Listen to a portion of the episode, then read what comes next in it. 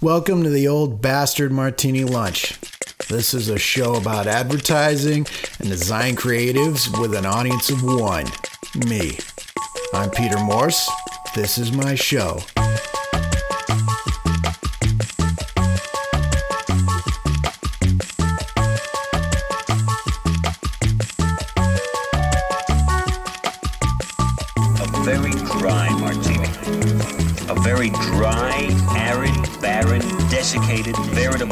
Dust of a martini. I want a martini that can be declared a disaster area. Makes me just such a martini. If you're new to the show, you may want to know a little bit more about me. I'm an award winning illustrator, designer, and art director.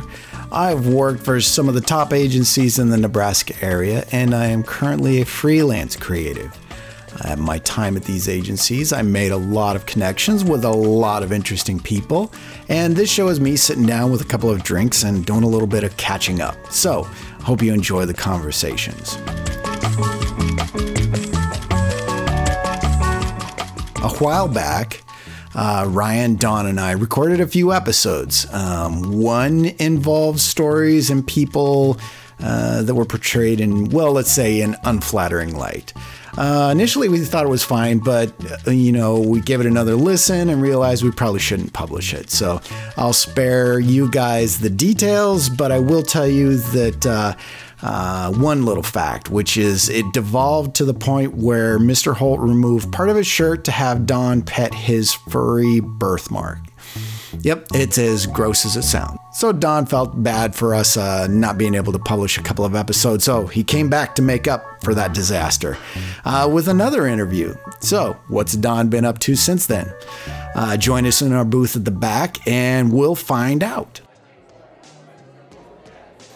Uh, how you been? I'm not good. we just kind of Good. all over the place. Started talking about like Yeah. social media and whatever. Well, it's funny because so recovering from back surgery. yeah, yeah. You, How are you doing, Mike?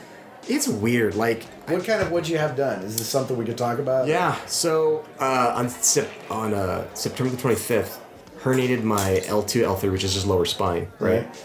How do you do that? Just So I was I was I was deadlifting about four hundred fifty five pounds. right. Here's a here's here's the. It's so typical. My luck. It was the last. Second to last rep on my last set. I was doing these, and up to that point, it, everything it was like pulling pulling pillows, right? Right. Just having a great day. Yeah. And I heard, I hear and feel a, a, a knuckle pop in my back. Yeah. And I remember thinking that's that that that's probably not good. And um, a few hours later, I go you know I go home, kind of ice it. I don't tell my wife about it, and then um, later on, another four hours, it's like dinner time, and I I can't really move my left leg, right? And I kind of so I tell her, hey, kind of injured myself a little bit. That's because she's like, why are you why are you limping? And and so kind of told it to her, and which kind of just added gasoline to her fire for this because Right. she just hated what I was doing. Like she hated, you know, my my my, she you know because at the time I was. I don't know, it's like 210 pounds, right? Yeah. I, since dropped about 30 pounds. Um, so she was just annoyed. And I'm like, look, so let me go to bed. I'm going to pop some ibuprofen. I'll be fine.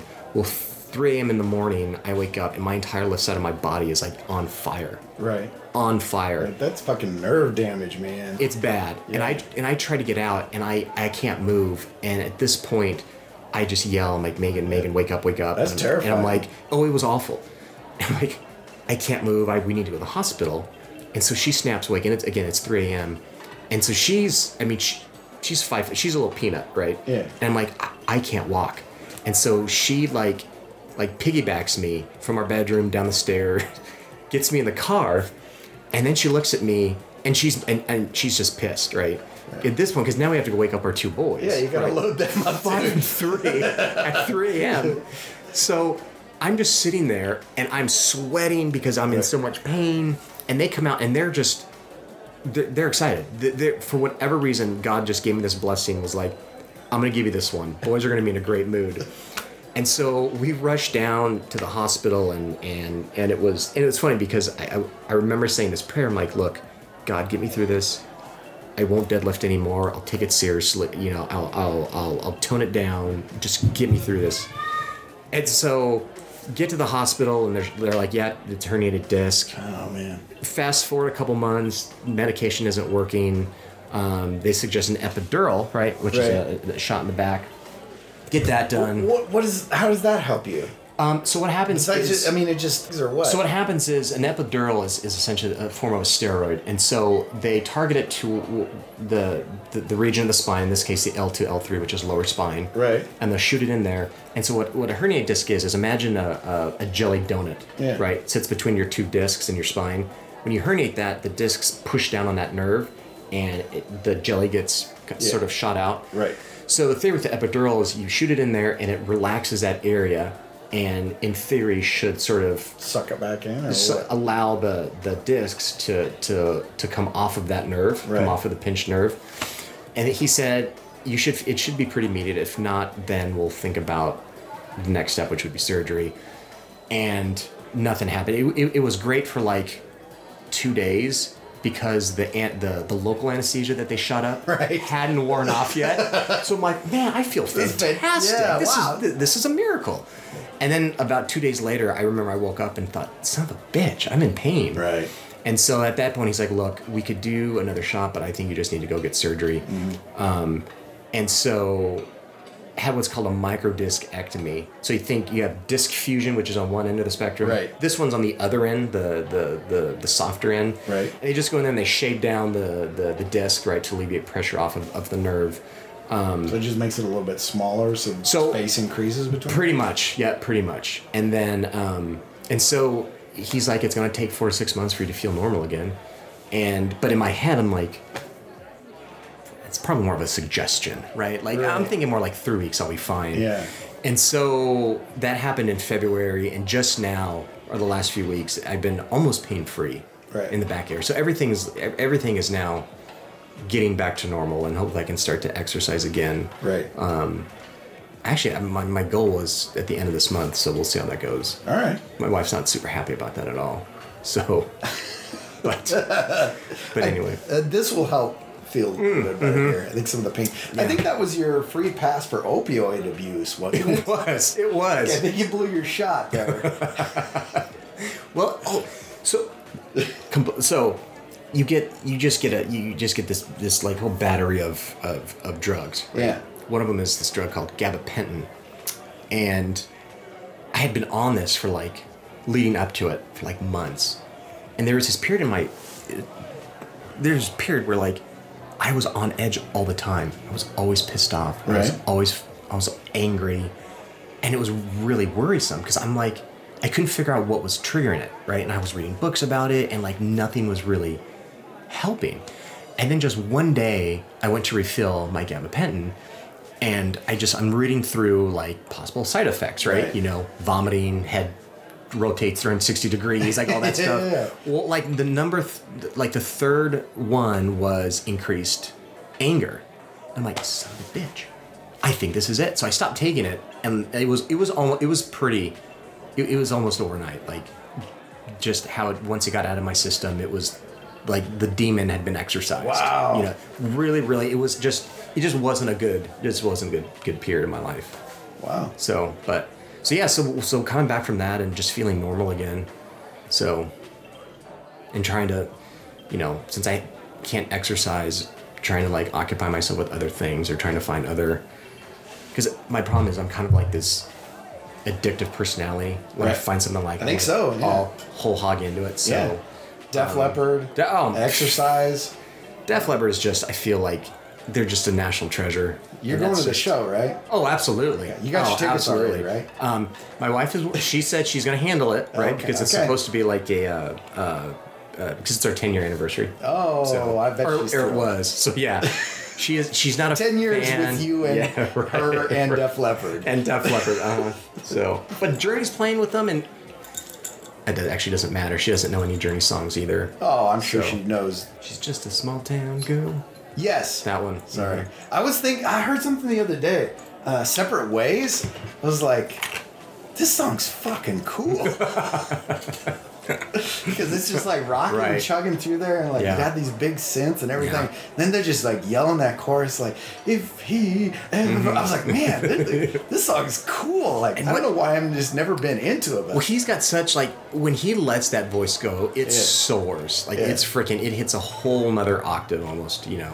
did you um, ever play the 2600 video game of that? I, I don't think I did. No. Escape? Uh. uh It's got like really shitty versions. like, Is it pretty fantastic? oh well, the music itself is just like how they translated it. I have to check that out. I got time. It's ter- you know, right? All the time in the world. It's terrible, but uh, yeah, I, I enjoyed it. what else? So, just trying to just writing, copywriting, trying to like. You write? Uh, do you write on your your free time? I do, Like I- anything for fun? Yeah, I've been. What do you write? I've been picking up more of that recently. Um, you know, I think every writer wants to write books, novels, short stories, or whatever.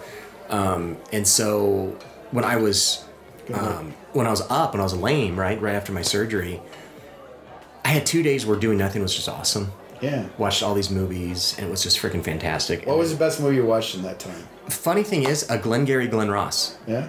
Um, I don't know if you're familiar with it. Um, and I don't know how why I decided to watch that. Probably because I'd heard over the years you have to watch it, have to watch it, have to Yeah, watch it. And it was it was fant- it was fantastic. It's fantastic. Like just from like a strictly from like a dialogue perspective, Yeah. because it's it's all dialogue driven, right? I think it, it there's like two changes of scenes, right? It's all it's all dialogue.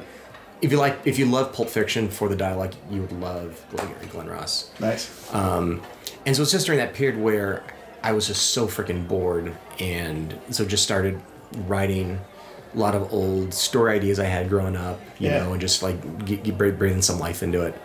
Um, which is actually it's been kind of therapeutic because I could now. the tough thing, and it was again, my wife has wonderful insight. We were talking about just copywriting the other day, and it's like copywriters do a job that everyone thinks they can do. yes. That's You know? true. Yeah, yeah, yeah. And she's like, because she, what she thought was funny is she goes, everyone thinks they're a writer, but professional writers all think they're frauds, think they can't do it. Right. And I'm like, oh my god, that is a pearl of wisdom because it's it, it's so true. And then you and I have, have talked about that before. Like you deal with this sense of just being an utter fraud, and they're gonna they're gonna they're gonna they're gonna find out that that, I, that I'm a hack. Um, so it's like during the day, I and it it's I, for the first time in like I think this is probably the first year where I've actually considered myself a professional writer. Yeah. Right. Even though I've been doing it for like almost ten years, like it was always like this thing I would whisper, "Hey, I'm, a, I'm a writer, copywriter, Right, You know, right. whatever. Now it's so I'm, I'm just trying to change how I look at things and, and perspective, and and so Gotta own it. you do. You 100% have to own it. And so it's just so it's just brought a different perspective for me personally and like just professionally speaking, it's been more rewarding now. Like like going to work and thinking, okay, I'm a I'm a fucking writer. That, Yeah. That's what I do. Yeah.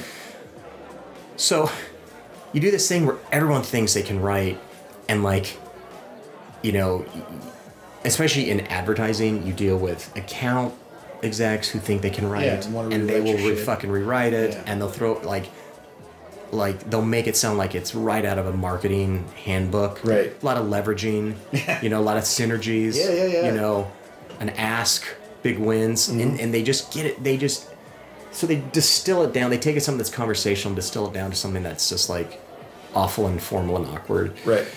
so but now it's like i think i can deal with that. I can whatever. I can you just kind of have to laugh it off because like i have another outlet which like no one can necessarily edit from me. It's completely my own doing. It's completely my own vision. Whatever i want to write about i can do. And so it's been What are you doing with that?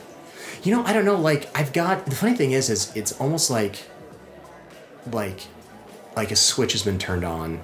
And like there was this there's this little person inside you kind of like cleaning off the desk you know that's been dusty for all these years and so working through like two or three different short stories right now they're almost done like legit almost done Yeah. you know and it's just it's a matter of like trying to find some time to do it and um it's also weird because like you really you don't i really don't talk to my wife about it The, the reason I'm asking, like, because I'll come back to kind of Mm-hmm. your thoughts on it, was because I've been writing a lot of music, Mm-hmm. and so I've just kind of silently just put it online, right And like, oh that's pretty cool you know, let's see what happens, like if anybody's Yeah. interested or not. But like, I'm kind of doing it for myself, you know what I mean?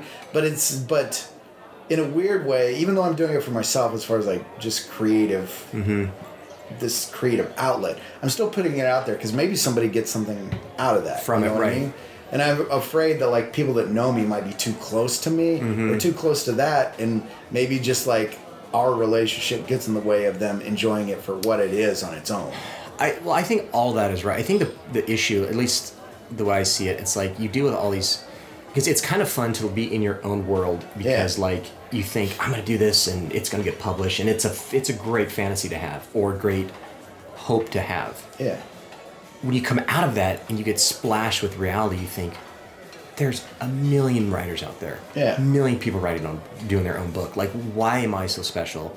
And then you suffer with, at least for me, it's like the embarrassment of like, because you know, any sort of creative endeavor is such a, i- i- it's it's such an emotional and sort of this vulnerable. Like you, you have to make yourself vulnerable Yeah. to create anything. Right. And then to have it, you know, to share it with someone, you know, whether it's your wife or, or whoever, a you don't. It's like I don't want someone just to say, "Oh yeah, it's great," because they, like you said, like they know me, Right. You know, or, you know, I'm fairly certain my wife would wouldn't want to hurt my feelings if she didn't like it, and so Right. you're just like stuck in this world of like I just I don't know what to do. I, I have no idea. It seems like easier to put that in front of strangers and kind of relate to them Yeah. and their experience rather than Yeah. people I know. Yeah, one hundred percent. Because again, it's like you're not. It's like I, I think any creative a they they want they want to make something that makes someone else happy or, or that they can enjoy, but at the same time, it's like I don't think you want to be bullshitted by anyone. Right. You know, like you just if it's, if it's good, it's good. If it's not, it's not. Um, and so, back to your your original question, like I don't I don't know what what I'm going to do with that. Right now, I'm just focusing on the fact that like there are these stories that I personally want to tell get it out and then worry about it, you know, down the road. And so I've been just reading up about a lot of what other writers do, like famous writers like James Patterson or Stephen King, and, and just getting, learning like things that they did. You should read what good writers do. right. Very well said. Right. but um, yeah, just as far as like the process and because, and, and the thing is, is like, it's weird because I can go to work, you know, I can do a job and do illustrations or design or art mm-hmm. direction or whatever, and you know, account service or the client might not be happy with it or they'll shit on it or they'll mm-hmm. give you weird feedback or something. Like that's easier for me to navigate than something that I've kind of just done for myself. right. and then for some reason like i can i'm i'm fine with being a professional in that environment but like my own stuff like you said it's just i don't really in a way there's part of me that is interested in what you think of it but in another way i don't care because it's really just fulfilling Right. what i want to do right, Right. now I think, well, that's the most important thing. I think, because I, i've experienced more success in my life when i stop caring what other people think Yeah. about what i'm doing Well, because I think also at that point when you start to care so much as to what how someone's going to um, interpret the final product, i'm less marketable and i've made far less money but i'm happier well, but that matters though, Yeah. right? Because then I think also you know you start to care more about how you. It's like you're going to stop your initial gut feeling or sort of your initial gut direction to do something and think. I need to do it this way because if I do it this way, it might have more of a Right. general appeal to it. Yeah, right? yeah.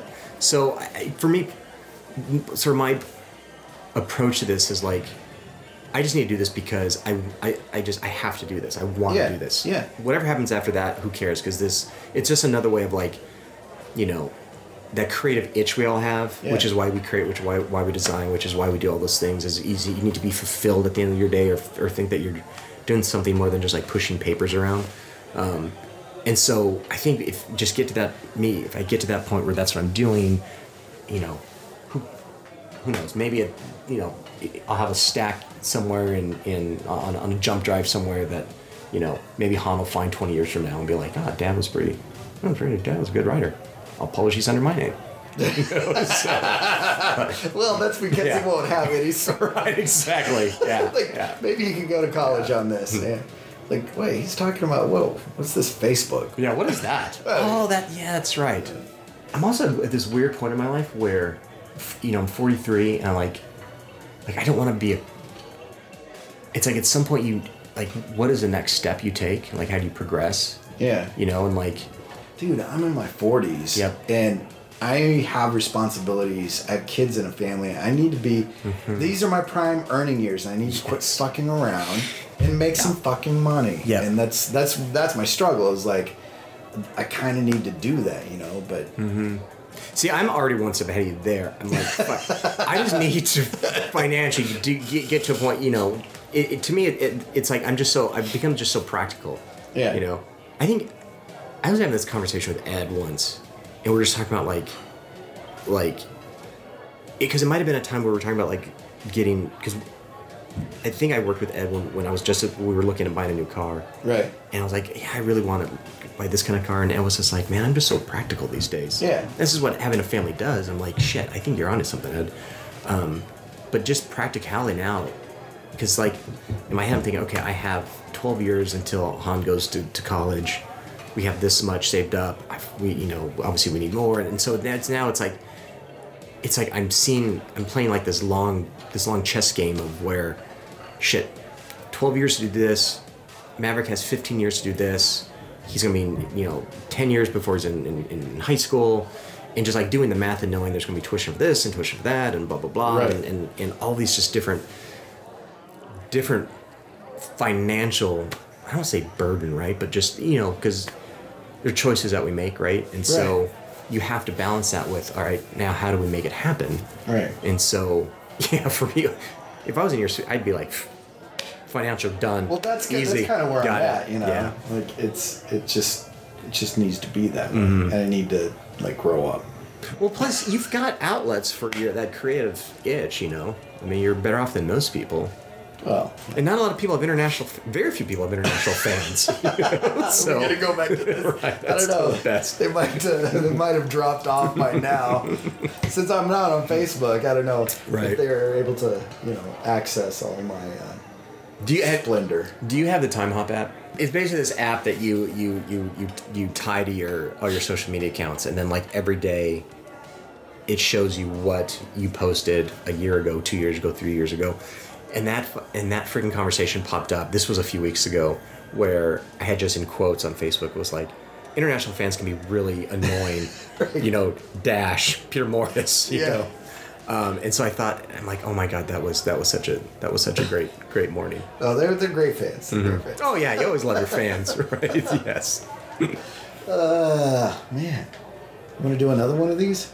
Yeah, let's do it. I'm, I'm good with just you know straight up whiskey. Might as well. I'm, I'm Mad Men style. Yeah, that was good. Nothing fancy. No, I don't need to dress. Thanks, Don, for the return visit. I'm glad we got the chance to talk about personal passion projects. Uh, a conversation really highlighted to me how important it is um, for creatives and, you know, probably uh, everybody, honestly, uh, to have these sorts of outlets. I think it's vital to keep creating, um, even outside of work. And I'm glad to hear Don's uh, reigniting his love of writing. And I can't wait to read the stories once they're published under his kid's name. Um, you can find Don on Facebook at, ah, I'm, I'm kidding. He's not on Facebook, and that's a whole nother conversation that I edited out before this whole thing got started. But you can probably track him down on Instagram. If you like the show, subscribe, rate, and review on iTunes. You can follow the show on Twitter at Bastard Martini, or if you'd like more information on the episodes, visit the website oldbastardmartinilunch.com. Finally, if you need some uh, additional creative firepower, uh, look me up, uh, petermorris.us. Uh, that's my website. You can check out some work examples there, or you can always just send me an email at uh, me at petermorris.us. Uh, I want to hear about your project. In the meantime, have another martini. I know I will.